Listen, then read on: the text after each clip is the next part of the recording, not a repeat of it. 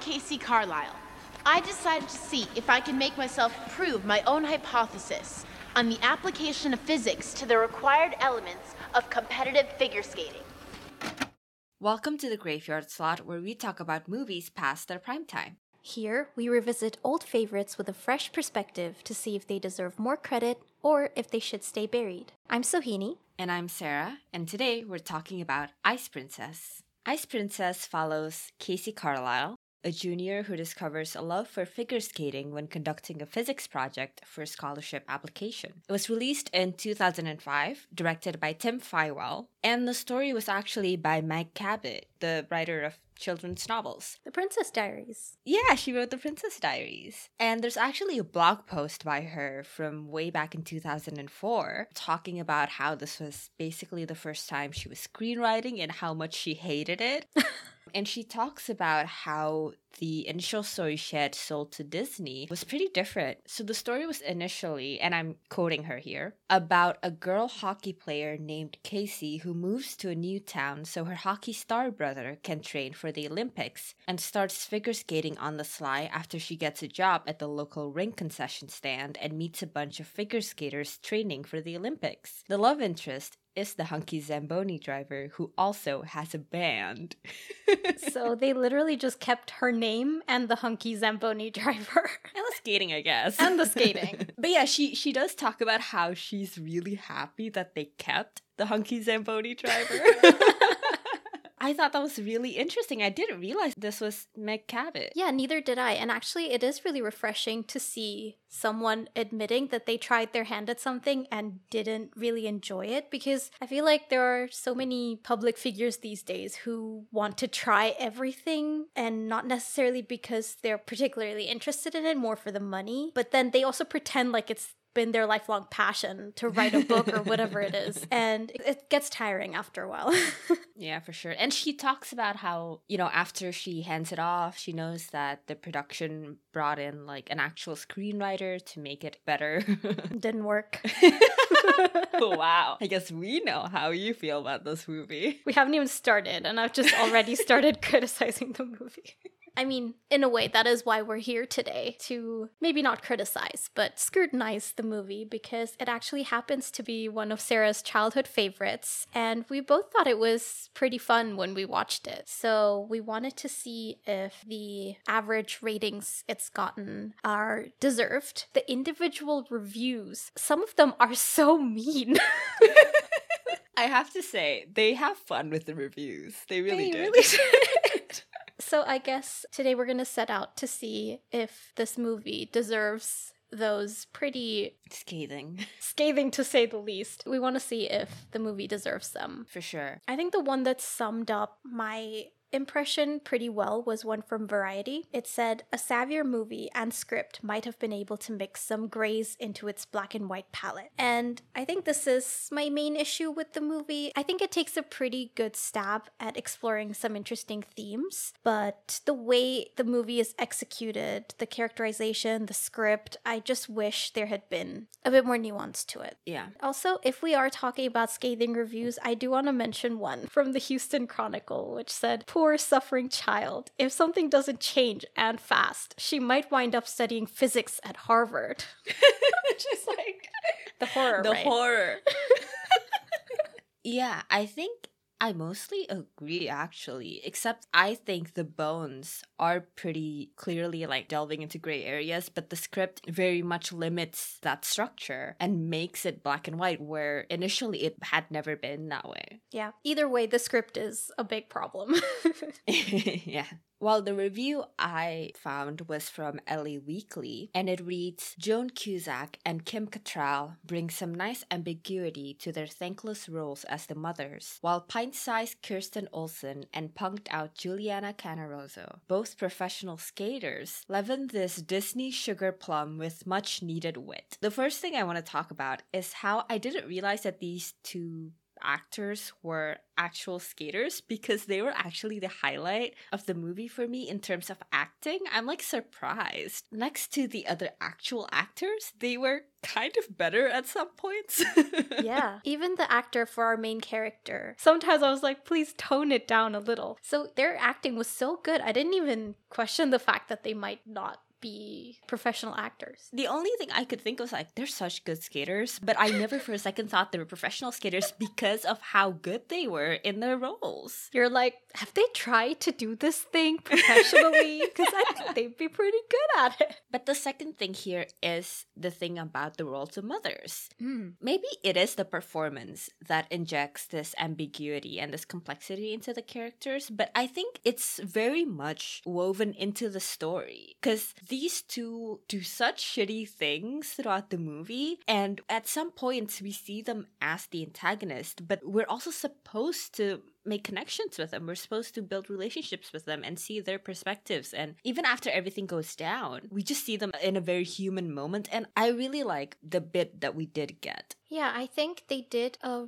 pretty good job writing the characters of the mothers. I think they're sufficiently flawed that they come across as very human without us completely hating them, we can also sympathize with them and see where they're coming from. In that sense, they did a pretty good job of building these characters. I just, I still have some issues with them that we can discuss later on. Yeah, I do as well. All right, well, let's just jump into it. We will be discussing this movie chronologically, as usual, and we open with Casey skating on a frozen pond. Right off the bat, the music is very front and center and undoubtedly early 2000s.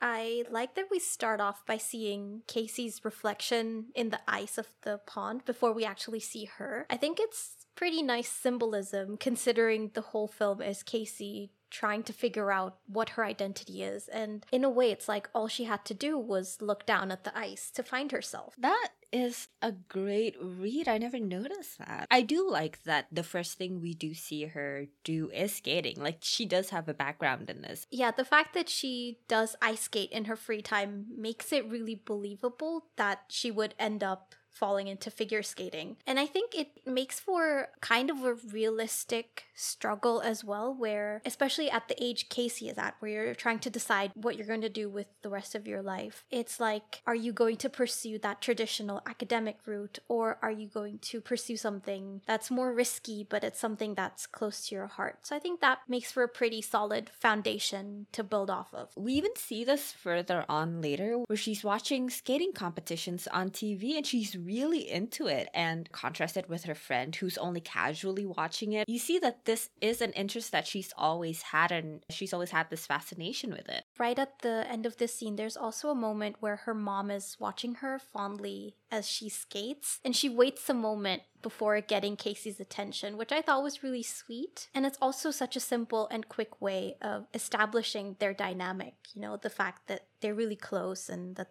there's this fondness and love there. Yeah. But then we see Casey at school and her teacher is talking to her while making toast using a contraption of burners and beakers and various supplies in the lab.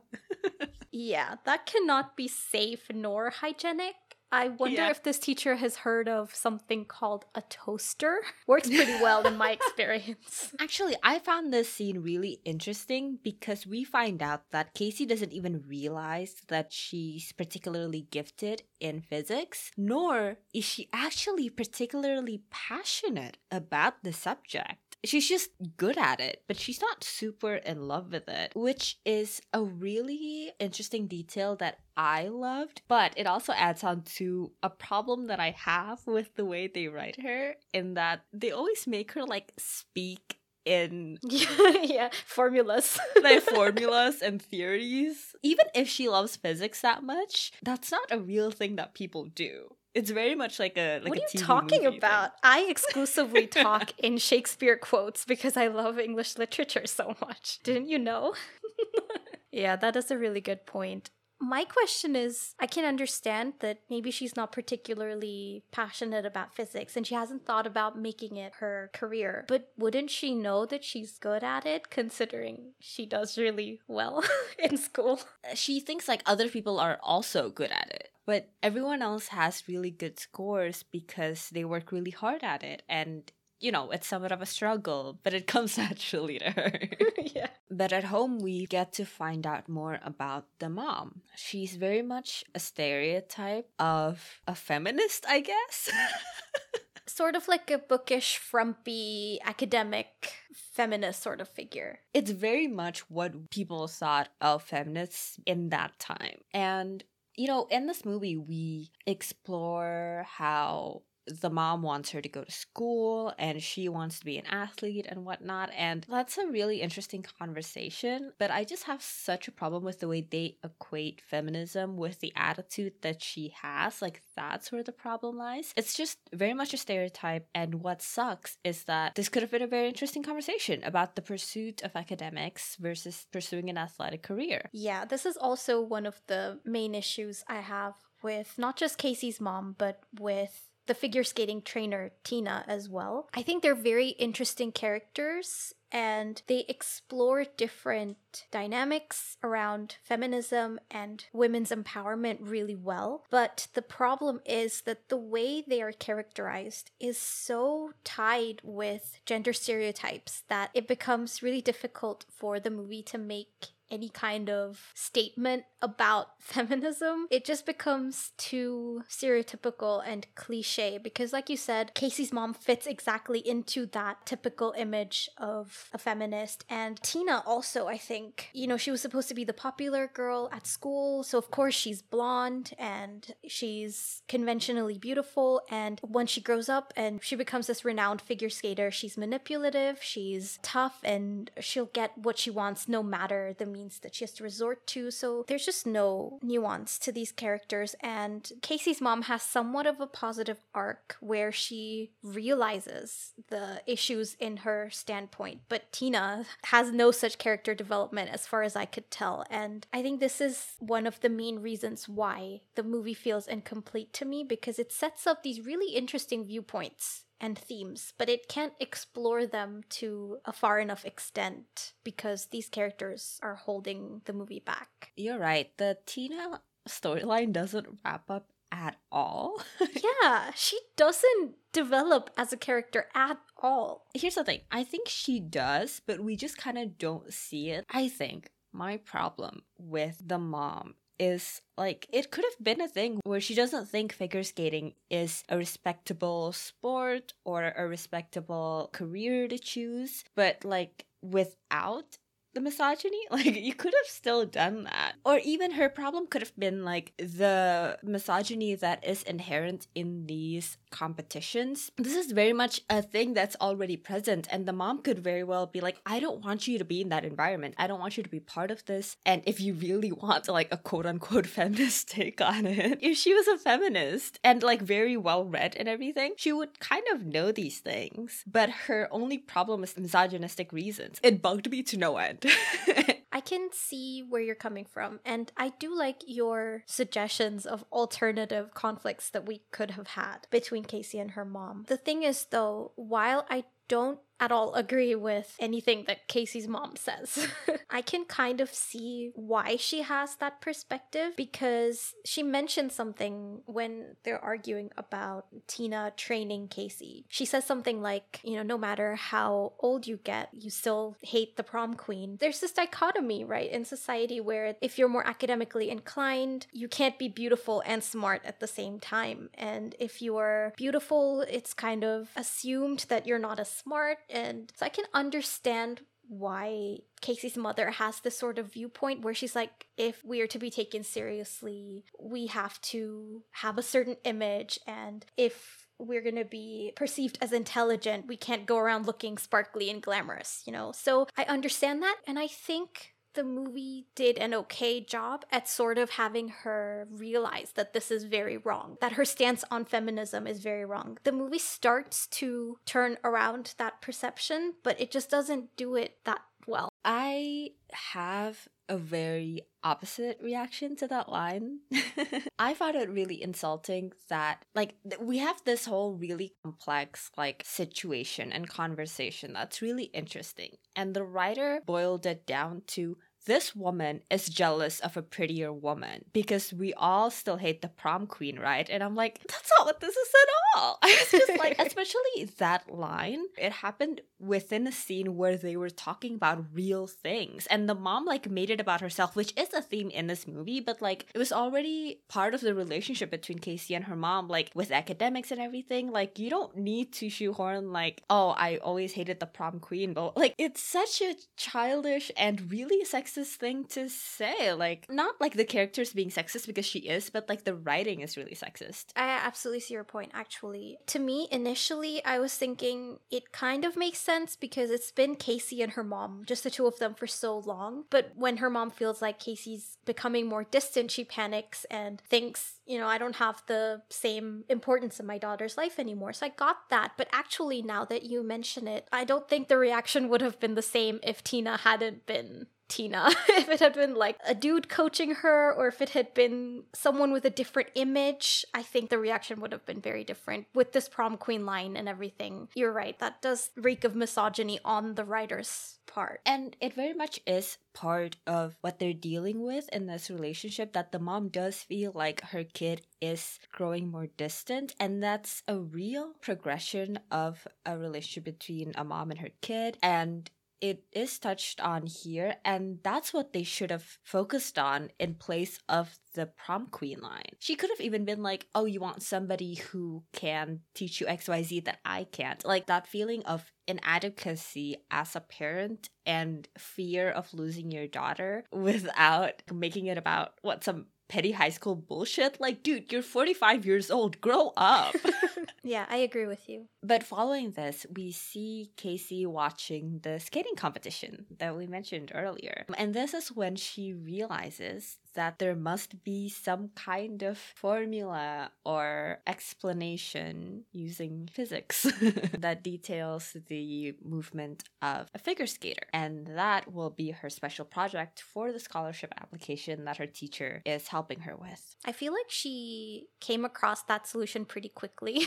like she was debating about what she should do the project on for a couple of minutes and then she's like, aha. it was very fast. I think it would be fine, except this is sort of a recurring thing throughout the movie where her issues become quite easily resolved. She doesn't know what to do for her project. She watches one thing on TV and she's got her genius idea. She's not able to observe the ice skaters. She conveniently has her babysitting recommendations on hand to prove to prove how legit she is. She doesn't have enough money for figure skating lessons. She's immediately able to get a job. You know, it's all very problem solution problem solution. It's very formulaic.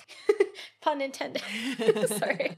Yeah, the movie does move very quickly and it spans a long period of time, longer than I realized. Yeah the pacing's weird now that I think about it because I did not realize that it spanned so long. It's like two whole years of her life or something. yeah. I don't mind, but I think this is a me thing, like how I really enjoyed Morning Glory because that also spans a weird amount of time. I can understand how that can be very unsatisfying and too quick and shallow. Yeah, I guess it doesn't feel like all these conflicts and problems are intertwined. It just feels very separate from each other. And even though the overarching conflict, it spans out over a good amount of time and we get a pretty good arc on it, it's just the issues that Casey faces along the way. They're just resolved very easily. It just doesn't feel like there was a lot of thought put into it. I can see that. So, next thing we see is Casey at the skating rink and she sees figure skaters there practicing. So she just whips out her camera and starts filming them for her project. And this is a recurring theme throughout the movie where Casey just does whatever she wants without asking or thinking of the consequences. Yeah. Later on, she just walks on the skating rink in her shoes. She just starts skating behind the Zamboni. After the competitions, she starts skating in the rink. I don't even know if that's allowed. She just does whatever.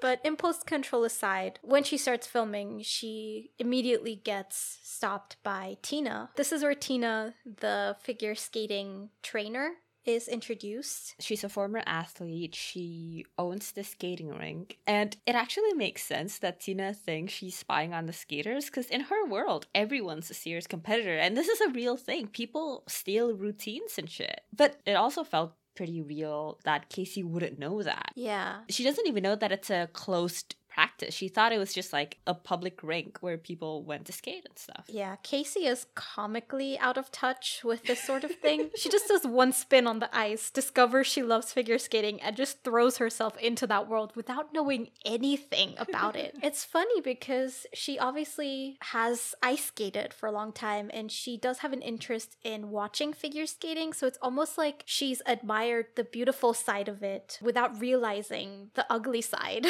that would be a really interesting take. I think it would have made her journey more interesting if she had struggled with that more. She does face some of the consequences of being so utterly clueless. You know, when Tina tricks her into using new skates for one of the competitions, obviously she realizes that she's been kind of naive and there's a lot she doesn't know and needs to learn. But I would have liked to see her struggle even more and maybe even come to question her decision at some point and think about the consequences of what she does when she refuses that interview at Harvard. You know, she never really reckons with her decision. That would have been great, like an even lower rock bottom. She's blown her interview. She realizes that she's not cut out for the competition and it's a much more cutthroat world. And she maybe like she cries about it and like talks to her mom but then maybe the mom is like i still kind of don't get it but it's clear it means a lot to you. And now that you see it for what it is but you still have this passion for it this love for it you should try again. That would have been so nice. I think it would have been much nicer than the reconciliation scene we did get between Casey and her mom. I think another character who might have been great to talk to is Jen, one of the figure skaters who does realize the harsh realities of being a figure skater. She's grown up with it. She knows the limitations that figure skaters have to face, especially having Tina as a coach and mother. she doesn't let Jen take a break even, you know, have a burger because she's not losing enough calories. If anyone knows what it's like, both the good and the bad, it's Jen. And I think if Casey were to have this kind of revelation, Jen would have been a great character to guide her through it. Yeah, you're right. But speaking of Jen, she is one of the skaters there, along with two other characters who we'll see throughout the movie Tiffany and Nikki, or as they like to call her, the jumping shrimp. Yeah, that's her stage name. mm. But Jen vouches for Casey because she knows her from school and says that, you know, she's not spying on anyone. She's just a nerd with her physics project. And Casey ends up getting permission to observe the skaters for her project, and she gets all of the parents of the skaters to sign off on it. And I think this was also a pretty realistic view at how strict some teams behind skaters or athletes are, whether it be their parents or their coaches or both. And we get this throughout the whole movie. They talk about how much money goes into this, how much each parent is putting into it, and it was never sugarcoated, you know, how rough it is. Yeah, you're right. The movie doesn't shy away from showing the realities that people face when they're in this field, and that's both the skaters, their families, the sacrifices they have to make, and also someone like Casey who's trying to step into this world again without knowing much about it. Okay, I have to say, I've always thought it was really cool the idea of figuring out a formula to figure skating. To me, that was one of the coolest parts of this movie, not even like the competitive skating part. I agree. I think it is a really interesting premise, and I was a bit surprised to see some reviewers sort of hating on that whole idea. But especially with something like figure skating, I think it's fair enough to say that it's an art form, but it also leverages physics to a great extent. So it's like a really interesting intersection between art and science, and for Casey to approach it from the scientific point of view. And then there was also this brief moment where Tina was trying to discredit Casey's accomplishment when she did a particularly complex move by saying it was that formula, and it was a really interesting theme. And if you were using this sort of of formula and approaching it from that scientific point of view, does that take away from your effort? I think this premise sets us up to explore some really interesting themes. If you look at this movie in a macro sense, it's really interesting. It's just like kind of falls apart if you look at it too closely. it's like a Monet. The further you are, the better. Oh wow, what a compliment. Are you calling this movie a Monet? No. I think I just insulted Monet. But yeah, Casey does end up figuring out the equation. And this is a scene that I actually have a big problem with. It's where she explains the equation to her friend, but the friend immediately says, like, it's going over her head. But I'm like, it made no sense to me that the friend wouldn't understand. She's still speaking like layman's terms. it's like if Casey was like, this is a figure skater, and her friend's like, I'm lost. Yeah, that is funny. I had a different issue with this scene, which is that we still don't know anything about the friend, and we're never going to know more. yeah.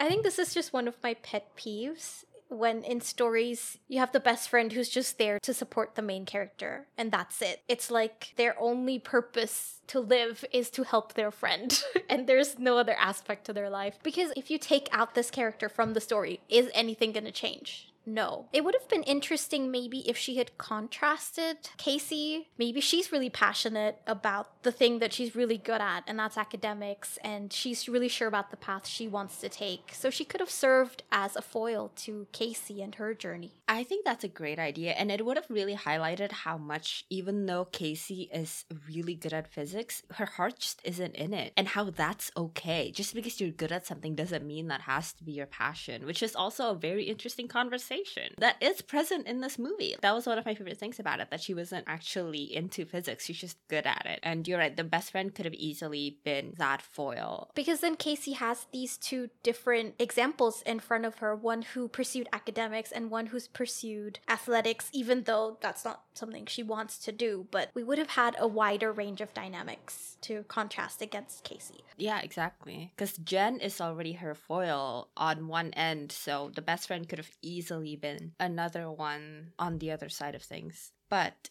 the one thing that the friend does in the scene, which I don't think had to be her, I think it should have been the teacher because the friend barely listened to enough of her like pitch or whatever to say that it's a little dry. And I'm like, you didn't even let her finish the fucking equation.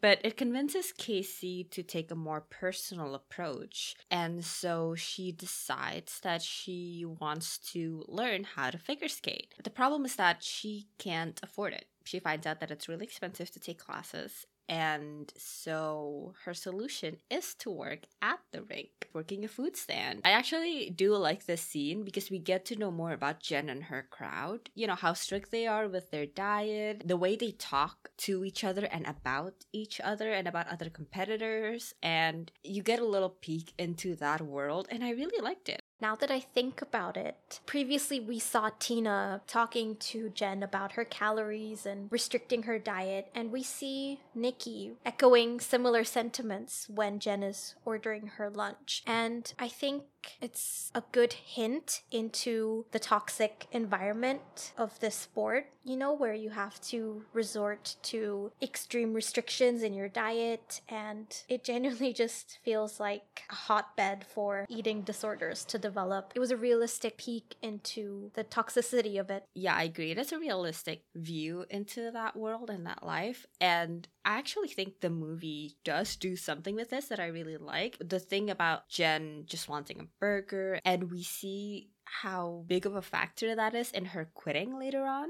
And not just in a like haha funny sense. And have that contrasted with Nikki because they do have a conversation about that where for Nikki, in comparison to skating, giving up burgers and cheese is nothing to her because the feeling of being on the ice and competing is everything. It gives her enough joy to counterbalance the, you know, suckiness of not eating a burger. Whereas for Jen, she doesn't love the sport. So to her, it doesn't make up for not being able to eat a burger. Like I'm using burger in place of a bunch of different things. But I think that's a really interesting thing that we do see multiple times throughout the movie highlighted over and over again. And I like that the closure for that thread is that Jen decides that she doesn't want to give up all of these things and she doesn't love skating enough to give it up. Yeah, you're right.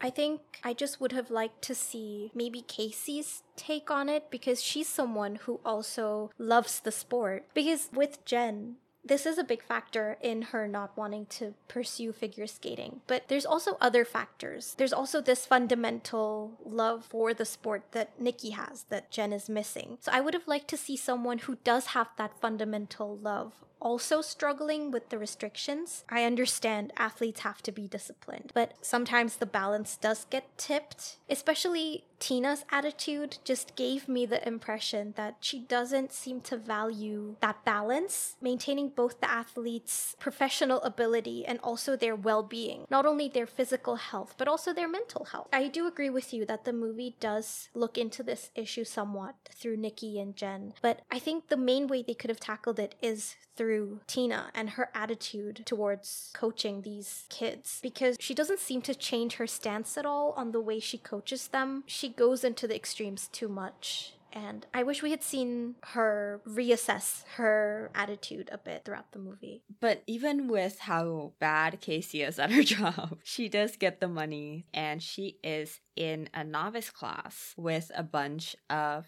little kids who were very cute. the thing here that I found really interesting is that Jen is a TA. So she doesn't even have the choice to not do that because for other people, it's still very extreme and very strict and very disciplined, but more so for Jen because it's her mom. She can't escape it. Yeah. There's this point in class when Tina asks Casey a simple physics question about what goes up must come down, and Casey starts going into the technicalities of the science. And when she did that, I saw a bit of her mother in her where she'll start talking about her interests and someone has to bring her back to earth. And I kind of like that because it makes sense of her having grown up with this one parent who's obviously going to have an impression on her and it just makes sense that they're similar in that way. You're right, it is great to see that in Casey. But another thing that I like here is that it makes sense for her here to get into physics because she's asked it. Yeah. This is a great way of showing her more, say, nerdy side than it is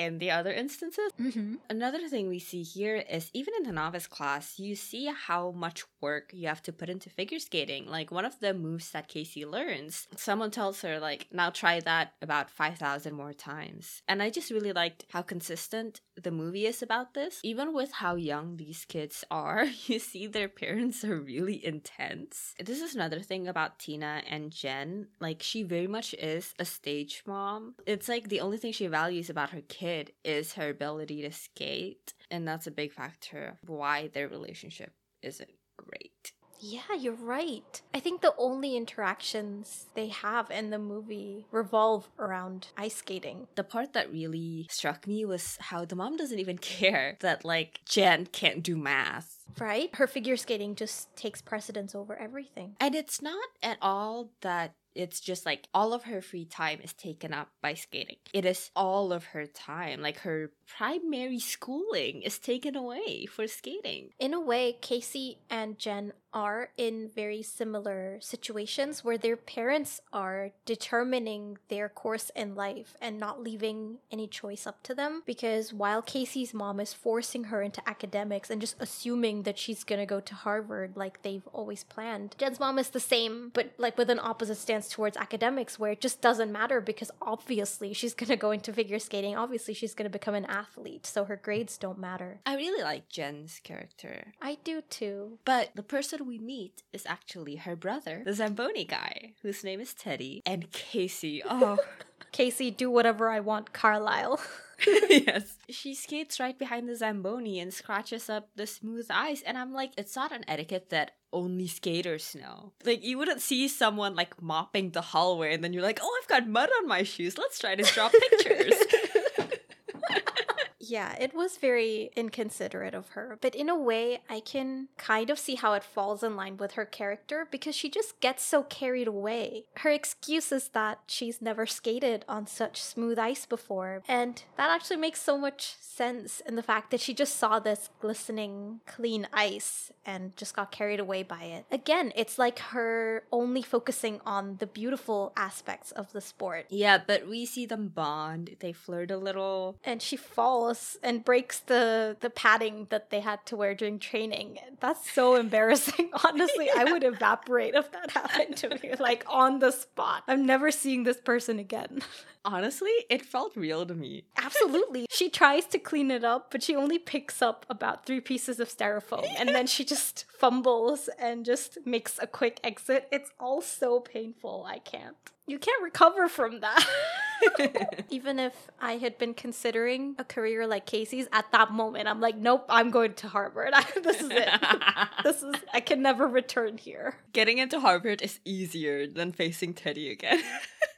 Absolutely. So, at one point, we see Casey's mom coming in while she's working on her project. She's just checking in, and they have a conversation about figure skating. And her mom basically talks about figure skating in a really disparaging way. Her take on the quote, twinkly little outfits and how she thinks they set us back 50 years was just no.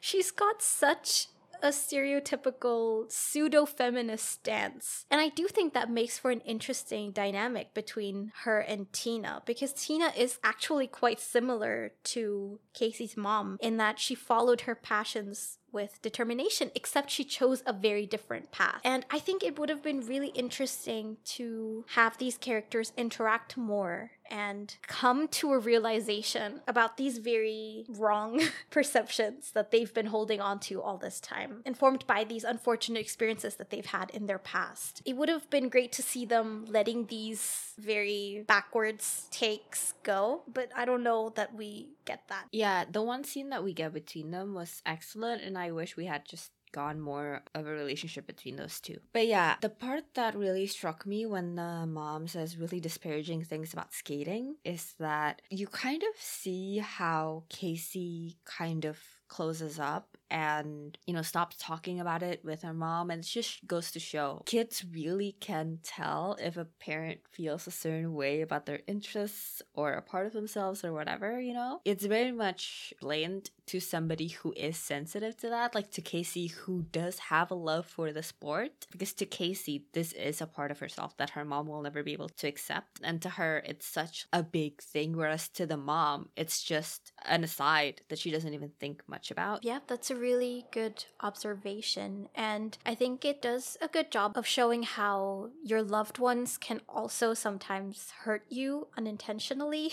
because her mom really doesn't put much thought behind it. It doesn't even occur to her that Casey could be thinking about pursuing figure skating. She just sort of assumes that Casey is happy with everything that they've got planned. And it's so ingrained into the mom's attitude that Casey even knows from the get go that she has to hide the fact that she's taking lessons. And, you know, it's hurtful because of how much she loves her mom. Yeah, I think it works especially well because there's been this loving relationship that's established between them from the very start. It just makes it even more impactful. But at the end of the course, Casey now is filming the video for her scholarship application. And this is the moment where she discovers a love for skating and she discovers how it makes her feel. And I quite like this scene. You know, discovering like something that makes you feel alive finally. It's definitely more on the over the top side, but it is a moment of pure emotion and joy on Casey's face, which is really nice to see. And it makes you understand why she goes to the lengths that she does to pursue it. Because if it isn't as sweeping as it is, then it wouldn't have been worth it. I think what we were saying before about making her face the realities of figure skating would have contrasted nicely with this moment and it would have made her drive even more believable because we have this pivotal moment where she's realized that she's got a real passion for this. And it would have been really interesting to see that being tested later on. For sure. But she goes to a Harvard mixer or something on the same night as her recital. One thing that I really liked in the scene is the parallel of her saying, Hi, I'm Casey Carlyle. That's similar to the way she said it in front of the camera before she skates. I did not catch that. Oh my god, it's one of my favorite things. Because when she's saying it to the video camera, she's actually talking about her passion and she's being honest and she's being real. And here she has to put on a mask and she has to pretend for her mother and for everyone at the mixer. Especially with the line, Hi, I'm Casey Carlyle. This is the two sides of Casey Carlyle. That's a great observation. But she does actually make it to the recital. Yeah. And she's borrowed one of Tina's old outfits for this performance. And I'm not an expert, but it looks like the outfit fits Casey quite nicely. And I would have liked it if it didn't quite fit yet, because it would have been like she hasn't really come into her own in her skating journey and that she's still new and figuring things out. And while this is another step forward, it's still not quite her yet because she's wearing someone else's outfit. That is actually the exact reason that I like this outfit. because you're right, the fit would have been a really nice way of doing that, but it does look like something from Tina's generation and Tina's time and something that's handed down. It's not her style. It's jeweled and bedazzled and it's red and it's more Tina than it is her. It's something clearly handed down if you know her. So I think they do convey that really well with the look of the outfit. But you're right, the fit would have been a great layer to that as well. Your point is great too, though, because the color also stood out to me considering she's always wearing these really cool tones throughout the rest of the movie. And her final performance outfit is also cool toned, but just much more vibrant. So this definitely didn't feel like her at all.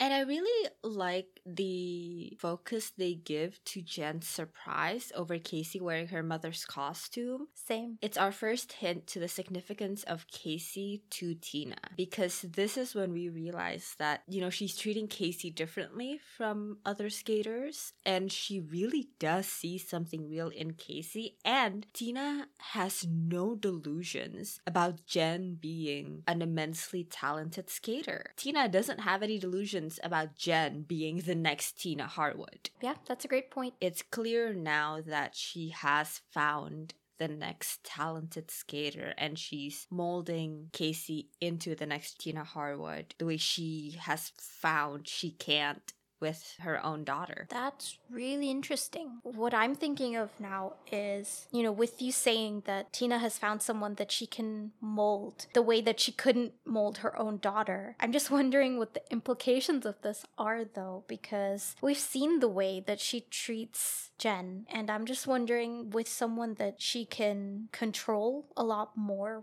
what is that kind of control gonna look like in the future? And honestly, the ending scene makes me really anxious for Casey's future. Yeah. Right before the recital starts, we get the shot of all the students lined up and waiting to enter the ice rink. And I really like the contrast between the other students whispering amongst themselves and Casey's just standing there by herself. And in any situation, her age is enough to have her stand out among these kids. But in this context, especially, it highlights that Casey is an anomaly because everyone in the field is starting off at a much younger age than she is. Yeah, it was really interesting. And also, she does seem really nervous before the routine starts, and she just all of a sudden becomes fine. But I think I would have liked to see a little detail here about what calms her down. Maybe it's the feel of the ice against her skates, or the feeling of gliding, something that causes her nerves to calm down, and then we can see that she's really at home on the ice. That would have been nice. Because the only thing we get is Tina telling her to take a deep breath. Yeah, you're right. That would have been a really nice moment to see her gain a moment of clarity on the ice. We have that moment where she executes the spin perfectly for the first time, where it's like a realization that this is what she wants to do. But this is like right before a performance, which is a completely different environment than what she's used to, you know? She's been skating all alone on a pond. So this is a very different environment that she's in. So it would have been nice to have her return to some kind of familiarity about the ice and let that pull her through her nervousness and perform well. That would have been really nice. It was nice to see that something doesn't come naturally to her. The performance aspect doesn't necessarily come naturally to her. It's more the feeling of being on ice that's like a familiar feeling than being in front of a crowd. The recital goes well, but this is a thing that I don't love, to be completely honest, that she immediately is ranked on par with Jen and the other skaters. Like they're really serious skaters. And we see later in the competition, like they're amazing. And I don't quite buy that Casey is already at that level so quickly, no matter how talented. yes. The fact that Casey just seems so naturally good at it, that she's just climbing through the ranks at an unprecedented pace, it feels too easy.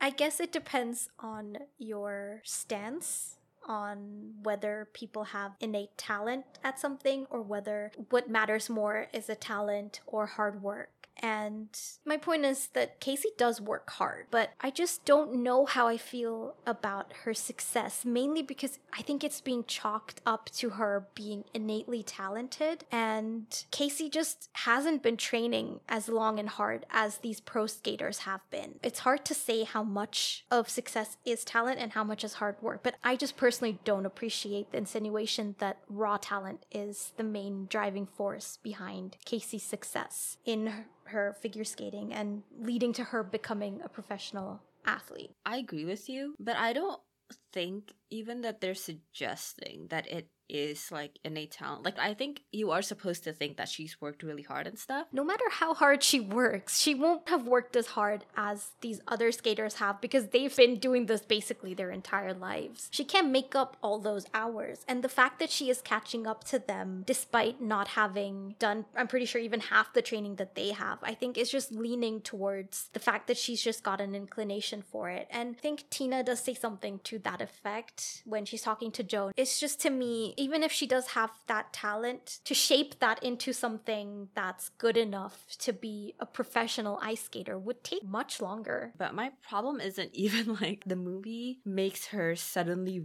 really good as good as the pro skaters. I'm literally saying that she isn't good enough. Like we saw the routine.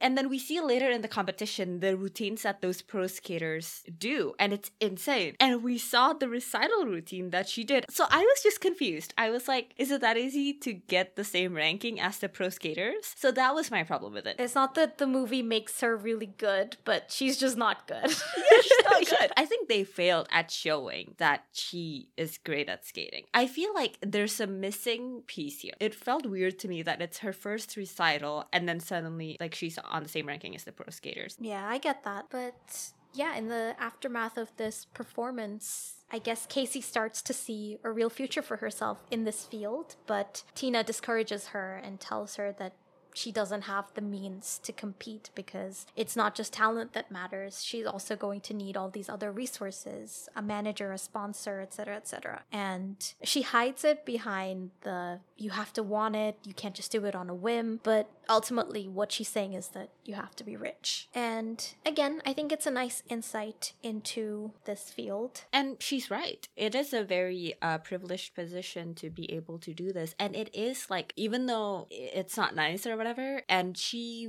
words it in a way that is a little like harsh, but it is a little bit about respect. Like Casey, you can't just on a whim decide to want to compete professionally. The fact that she has to explain this to Casey, like I understand why Tina is so harsh with it. And at the end, she does soften up a bit and say, Look, I'm sorry, but it, that's just the way it is. And it's all very true. Obviously, like we know later on, she definitely manipulates Casey to do one thing or another. But at this juncture, I don't think this was really anything to do with her own interests. I like that it's both things that they're highlighting the realities that you have to have certain privileges to be able to pursue this sport. But it's also, as you said, it's a very legitimate reason concerning respect for the sport. And it's not just about wanting something as well. I think that's the part that I would find fault with because sometimes people just don't have the means. It's not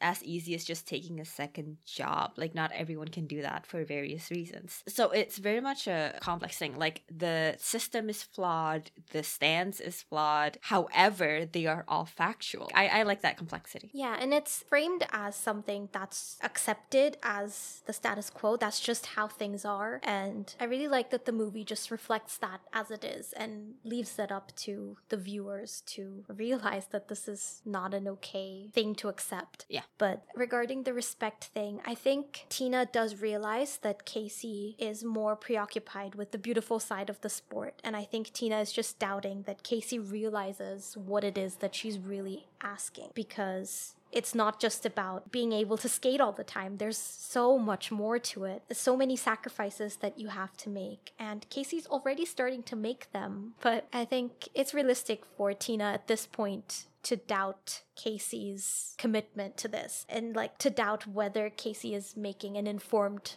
choice. And I think there is something to realizing that you like something enough to not, in this case, to not go for the competition. Maybe you just like skating. Yeah. That's okay too. You don't have to compete. I don't quite actually understand why Casey is so hellbent on competing specifically. It wasn't competing that made her feel really happy. It was just when she did that move. Whereas whenever she's about to perform, she's really nervous and it doesn't seem like it evokes anything positive for her. I wish we had had that sense of realization about competing and performing. Yeah. We actually get to see Jen and Casey's relationship, and they seem like decent friends now. And we see the lengths that Casey is willing to go to in order to get enough money to compete. She starts selling her research, an idea that she gets from her teacher. She poaches the skaters that she knows and she starts training them with her formula. Which I really liked. You see how different her approach is to competing. She is actively helping her competitors. Yeah. It seems like, again, to her, it's not about the winning or anything. But yeah, it was really nice to see her working with the skaters. It was, yeah. And again, I think it just highlights the fact that she's so distanced from the realities of this competitive sport. She's treating it the same way she did when she watched it on TV. It's all very superficial and on the surface for her. She doesn't realize, even though she's been told by Tina, that people are dedicating their lives and their livelihoods to the sport, that it's do or die. Yeah. But what I enjoy seeing more is when Casey is actually skating just for herself compared to when she's trying this whole competition thing. Because we do get these intermittent scenes where she's back at the pond behind her house and it cements this belief in us that this really is a passion of hers and I really like the contrast of the quieter moments compared to the more dramatic moments and it convinces me even further that the more she gets into this competitive field, the more she realizes that this is not what I wanted. Yeah. this is not what made me happy initially. It was just the fact that she had the freedom that she gets on ice and the actual sport is full of limitations. Now that we've talked about it, I think the biggest fault of the movie is that they don't recognize a difference between loving skating and loving competitive skating. And I think it would have been a much more nuanced and much more interesting take if Casey does decide to step away from competitive skating. She even says to Tina that she wants to give it a try because even if it ends up that she doesn't pursue this, it's not because she didn't try. And it would have been equally fulfilling if she had decided to let this go, even more so, I think. Yeah. I also want to backtrack a little. Right before she starts helping people with her science project, there's this scene where Casey's working on her homework and her mom cleans up after her and she puts her skates in the closet. I think we both got the same impression that this movie is quite queer coded. Yeah. She puts the skates in the closet. It can't get any more explicit than that. I totally agree. And it's like this journey of like, she's kind of already showing her mom her interests and this side of her, even if she hasn't said it explicitly, even if she hasn't said, Oh, I want to skate competitively. She has shown the side of her, and her mother, because of her prejudices, is actively turning a blind eye to it is constantly throwing little asides. Yeah, she literally said that if Casey were to wear a figure skating outfit that she would cry. And when Casey tells her to come watch her figure skate, her mom is like, I can't, don't ask me. And it's like, she's not asking that much of you.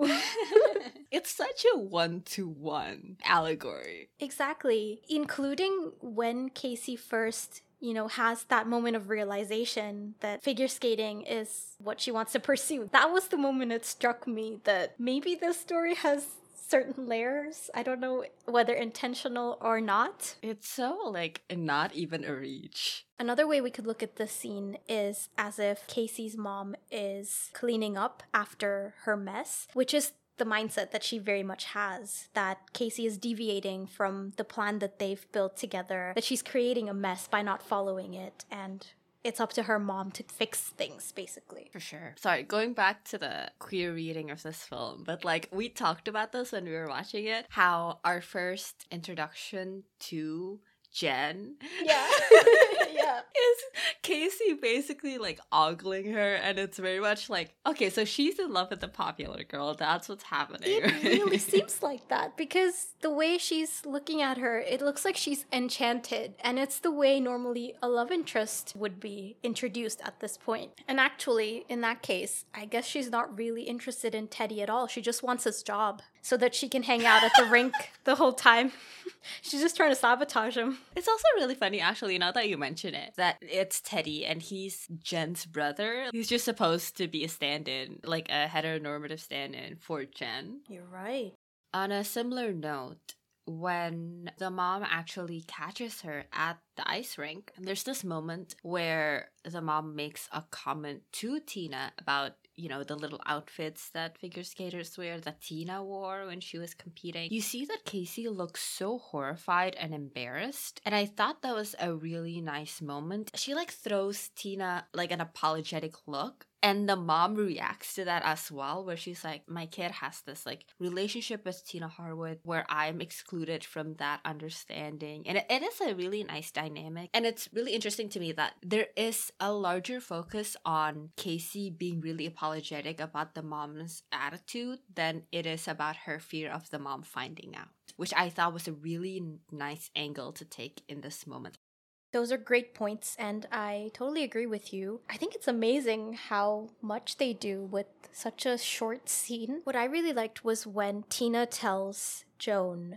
that your daughter's very talented because she could be alluding to Casey's project, but also to her ice skating skills. Oh, yeah. And I would have liked to see Joan misunderstand the compliment and I think that would have emphasized their different headspaces even more. And their different perceptions of Casey. Yeah, exactly. But I do like the way Tina handles all of Joan's backhanded comments. She doesn't say much.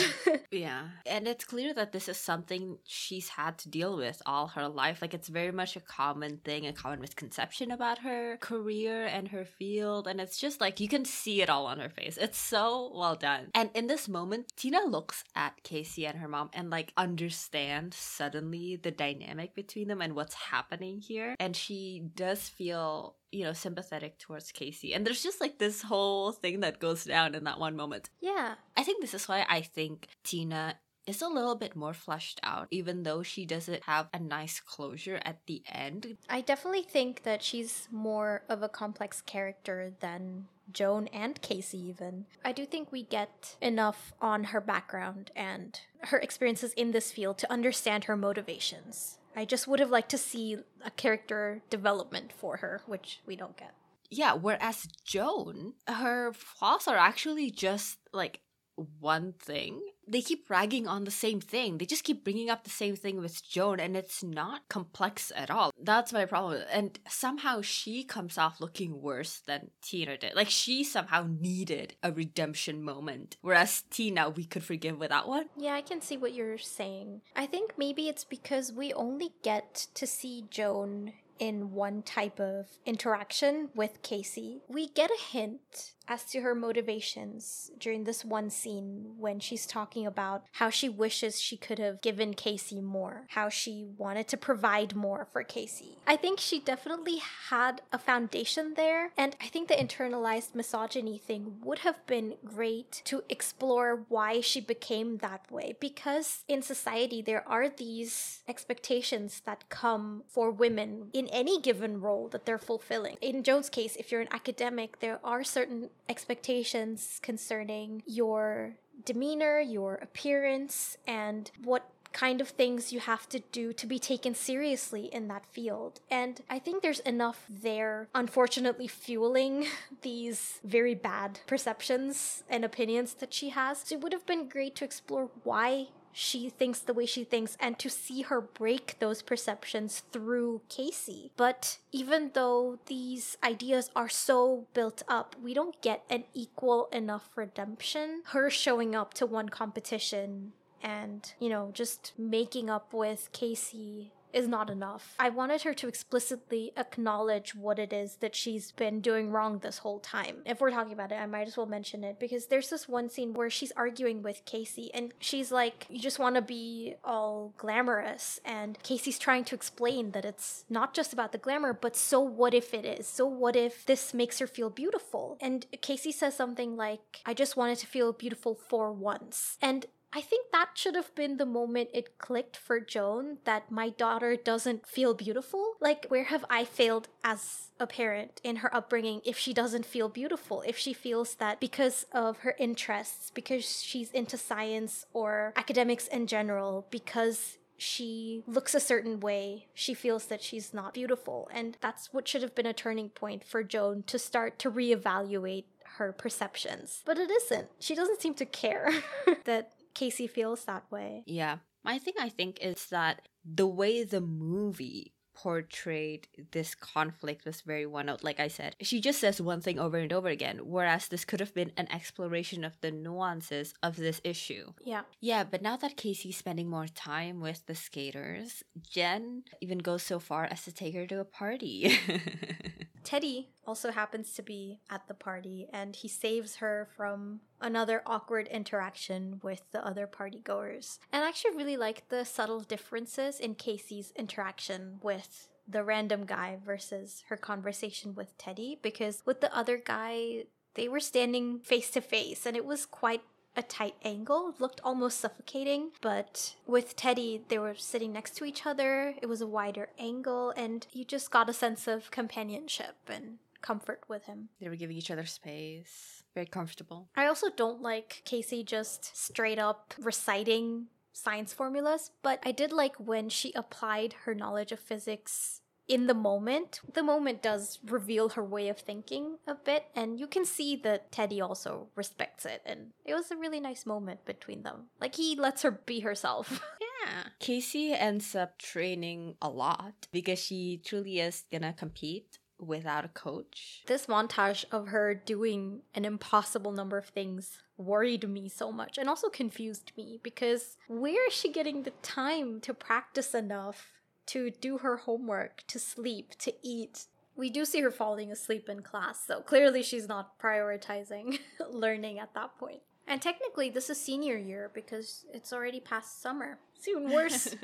but we finally get a confrontation between Casey and her mom because Casey hasn't been around almost at all. And I actually really like this line that the mom says because Casey has been lying and saying that she's tutoring somebody. And the mom is like, she calls Casey's student the dumbest ninth grader on the planet. Like, I would also be suspicious if Casey had said, like, oh, I'm tutoring the one kid every day for six hours a day. and she's like, my friend is tutoring too. And it's like, she's also tutoring the, same, the same kid. guy. He's got like 15 tutors. We all take shifts. yeah. I think this is where we start to understand Joan's motivations a bit.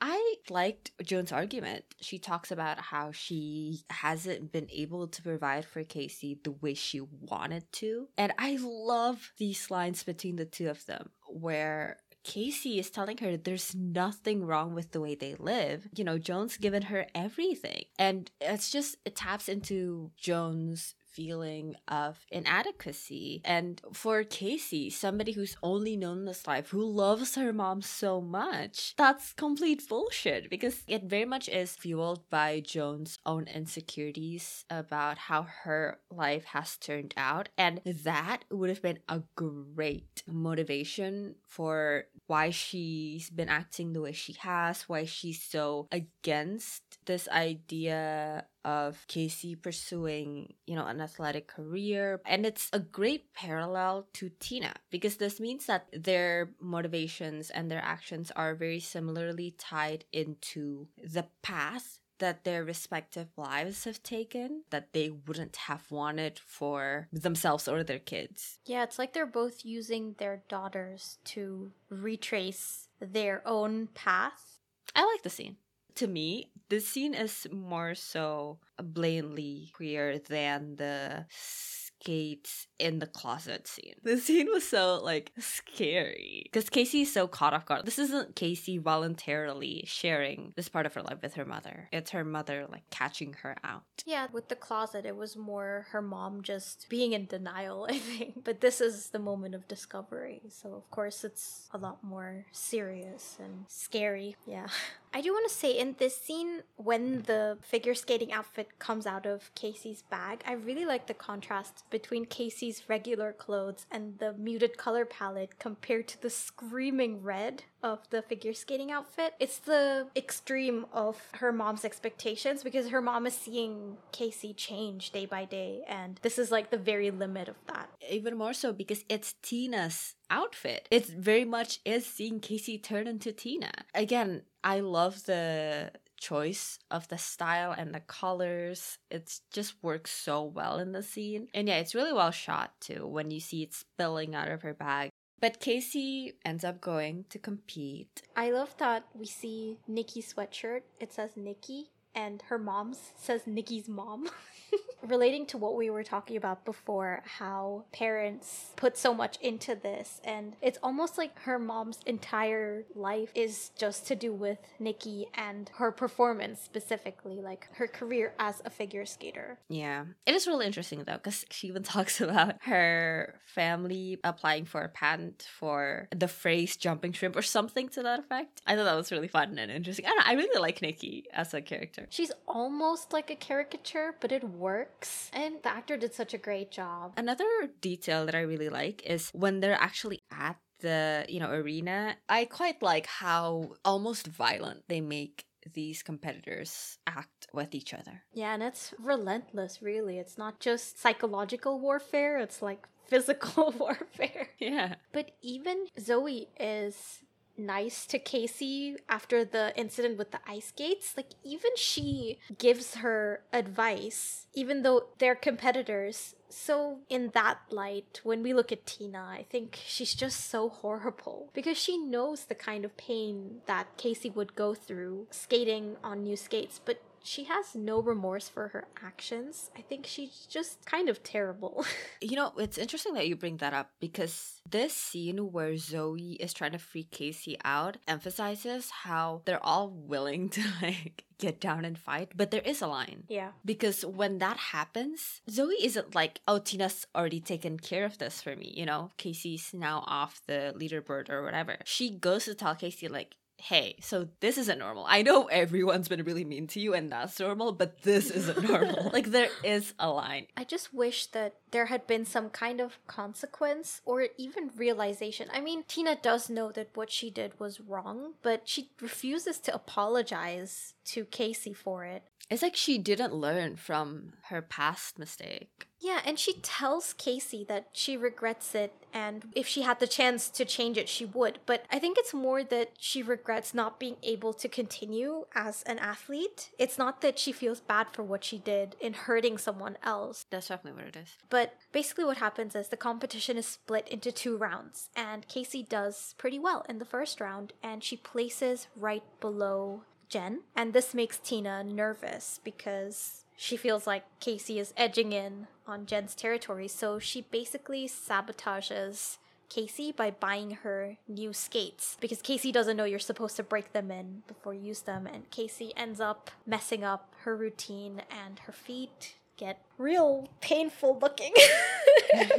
yeah, she's injured quite severely. it's so bad. Well, so Casey finds out from Zoe what Tina has done, but because it benefits Jen, she thinks that everyone is in on it, you know, Teddy and Jen. And so she feels very betrayed, understandably so. And she calls her mom, which I think is such a touching moment. When push comes to shove, the mom will come through for her. And this is when we get that fight between Joan and Tina. And I like everything that Joan says to Tina. Like her prejudices are very much still present in her argument, but I like that. Like she's still saying, even though I hate all of these things that you stand for, you shouldn't have stopped her from doing this. My daughter should have been able to do it. I also really like that whatever prejudices she has, she does set them aside to confront Tina about the fact that she hurt her daughter. And Tina doesn't really have a good argument against this because she knows what she's done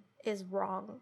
So at school, Tina finds Jen because she hasn't shown up to practice, and we find out that Jen has decided to quit figure skating. I think this would be a great turning point for Tina to realize everything she's been doing wrong, but she doesn't really seem to have any kind of epiphany, even as Jen confronts her with all the hardships that she's been through and how she doesn't want to skip school anymore, how she wants to do well in her studies, and all these things that she's been deprived of. Yeah, I quite like that we hear Jen talking not only of the quote unquote fun teenage experiences, but she's talking about, you know, she wants to be good at math and whatever. I really love this scene with Jen and her mom. Um, you see Jen truly seeing her mother's flaws and seeing her just as a really despicable person and how her betrayal of Casey will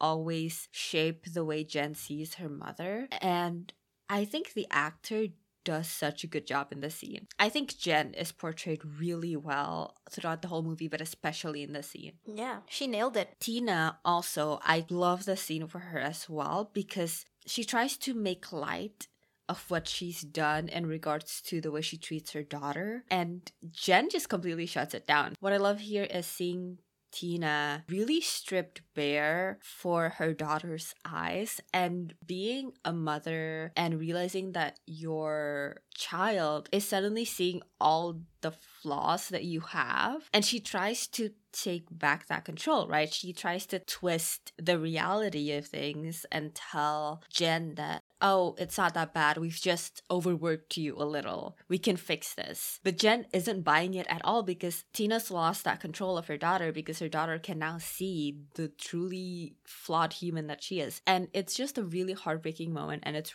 really beautifully done by both actors. Tina looks so vulnerable in this scene. And when she leaves, it's very much a moment of like, I have to get out of here because I cannot be in this moment anymore with my daughter looking at me like that. I really love the scene. Yeah, it's definitely one of the better scenes in the movie. Jen is beautifully portrayed. The emotions are just perfect. With Tina, I do like her kind of quiet demeanor as opposed to Jen, who was kind of getting more and more hysterical as the scene went on and she started to release all these pent up emotions. So I liked how she's letting her daughter finally say all these things that have been building up and it's almost like she's assessing where she should go next she says we'll continue this discussion later as if it's not an argument as if they're just having a calm conversation. It's almost like she's scrambling to get that control back. But i agree they did an incredible job in this scene. And it's even more so highlighted on tina's end because so far she's been portrayed as this really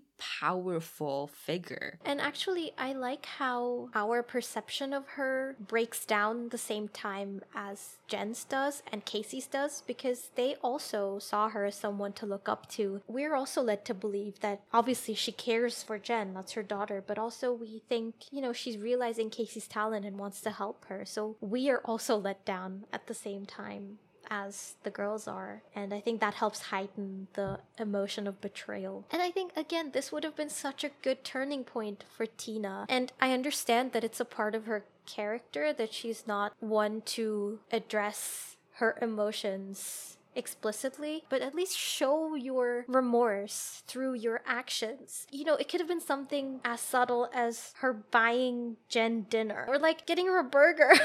I'd really want her to have that burger. that would have been a great like closing thing. Or her, you know, going to the rink the next day and she just automatically assumes the trainer position for Casey. And it's like, it's not something we even have to talk about. I'm just going to help you through this. That's the least I can do for you. And you don't even have to address it, just do it. Instead, we get this whole scene where Casey has to convince Tina to coach her, and Tina's all like, if you're here for an apology, you're not getting one. And it just cements her as someone so obstinate that even after this heartbreaking scene, she just reverts back to the way she was. She just seems incapable of change. Yeah, you're right. The, her quote unquote apology should have been her volunteering to coach Casey towards the finals. But yeah, this is basically all the closure that we get. But yeah, if it ends here, then we're to believe that this is Tina's moment of realization and she changes. Except that we get more of Tina yeah. and she hasn't changed.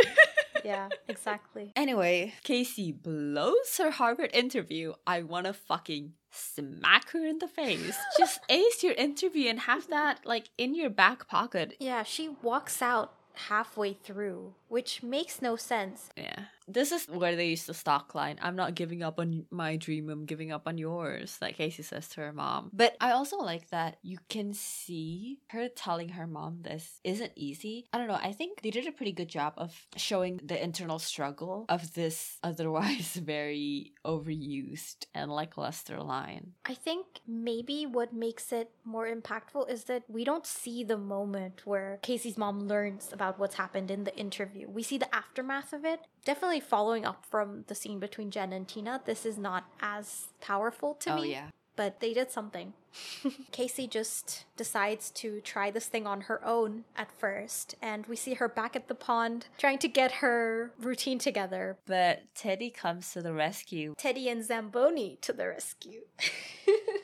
It's just so funny because he appears at the exact perfect moment right when she's fallen onto the ice and he just comes over the hill really slowly on his chariot. Do you think Teddy was like right around the corner and he's been waiting for her to fall? he's just been waiting for two hours. He's like, when is the right time for my entrance? I think that's entirely likely because how else would the timing have worked out so perfectly? Maybe she didn't even fall because of her own fault. Like he actually threw like a rock in her path so that he can make his entrance. They're just trying to sabotage each other. It's a rivals to lovers story. My favorite.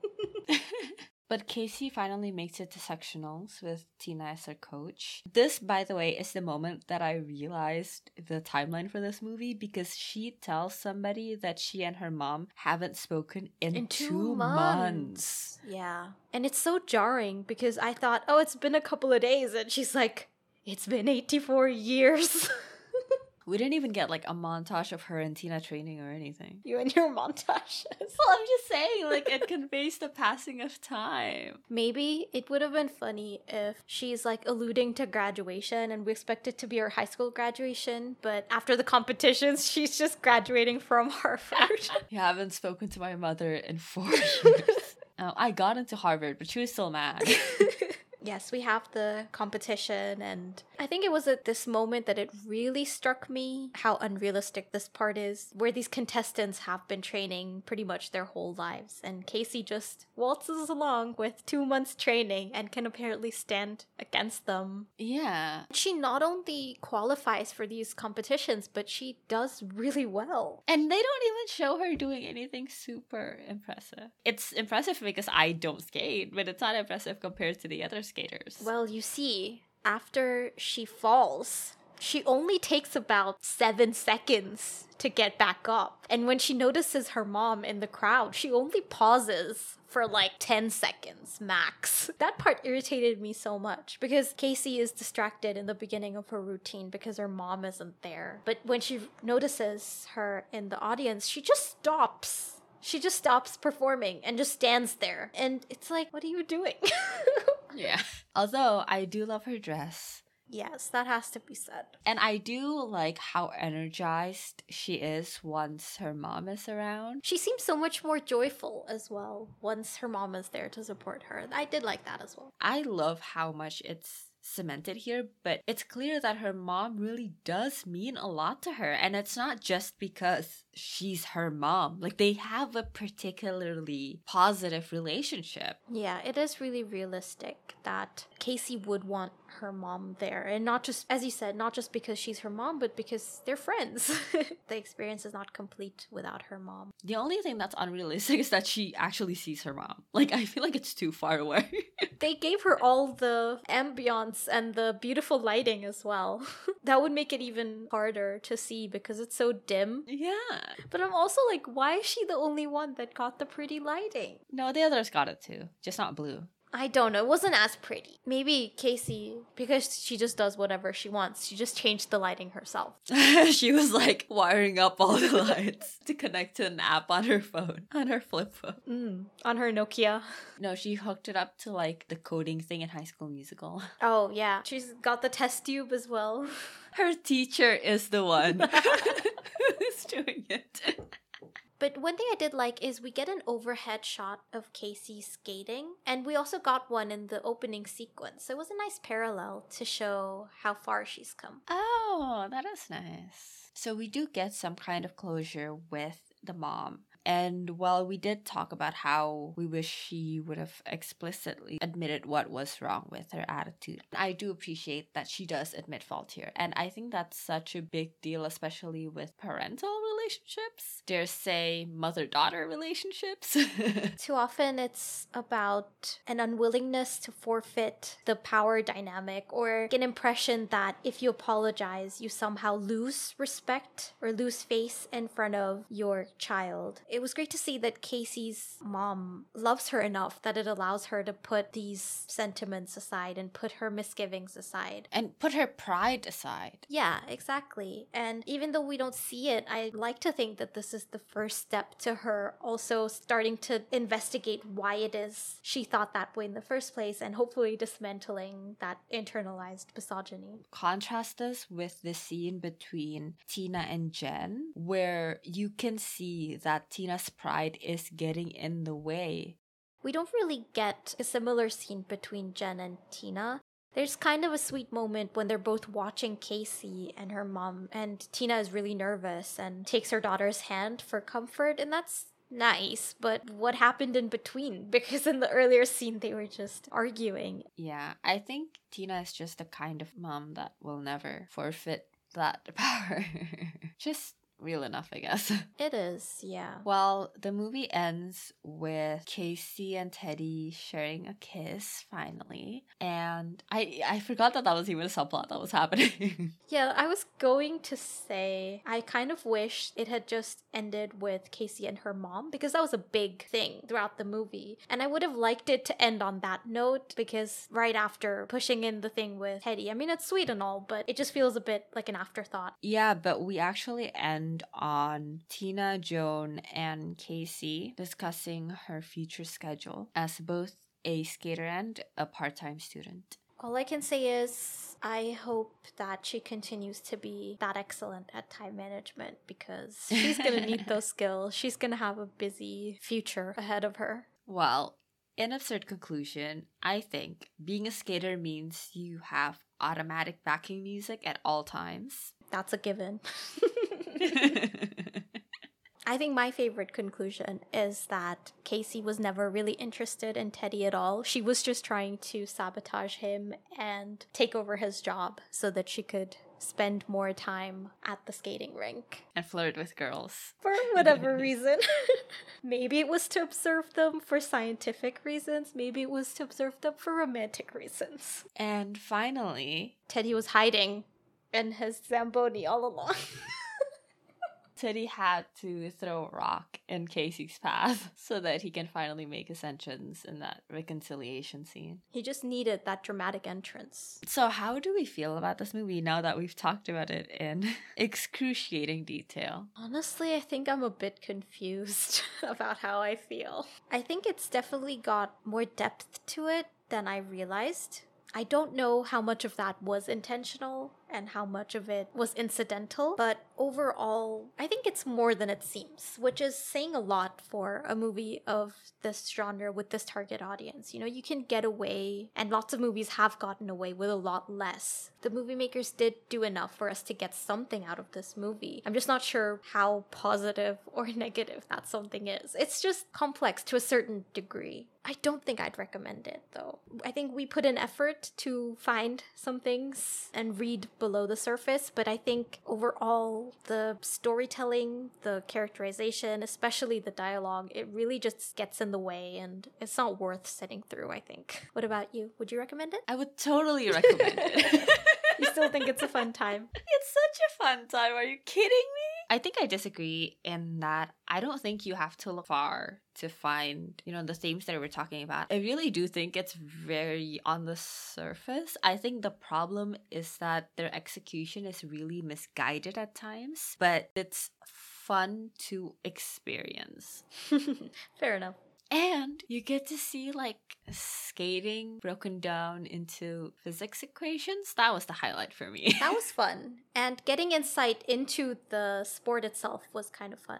I wish there was more physics. Actually, we kind of dropped that halfway through. Like, I wish Casey had been using her research for her own competitive skating. That would have been fun to see. That's what I wanted from this movie. I wanted more math. You know, I never thought I would agree with that sentiment, but actually, yeah, that would have been fun. If Casey just kept working and working on that equation, and by the end of her career as an athlete, she could have just patented it and, you know, become rich. she should have already patented it. What if the Harvard guy steals it? He like resents her so much for wasting his time. The revenge of the Harvard interviewer. That's the sequel. So that's all for our episode on Ice Princess. Next time, we'll be discussing Last Holiday. If you have any thoughts to share on the movie, send them in at graveyard underscore slot on Twitter and Instagram, or email us at thegraveyardslot at gmail.com so we can share on the podcast. If you enjoyed this episode, please rate and review. Thank you for listening, and we'll see you on the next episode of The Graveyard Slot.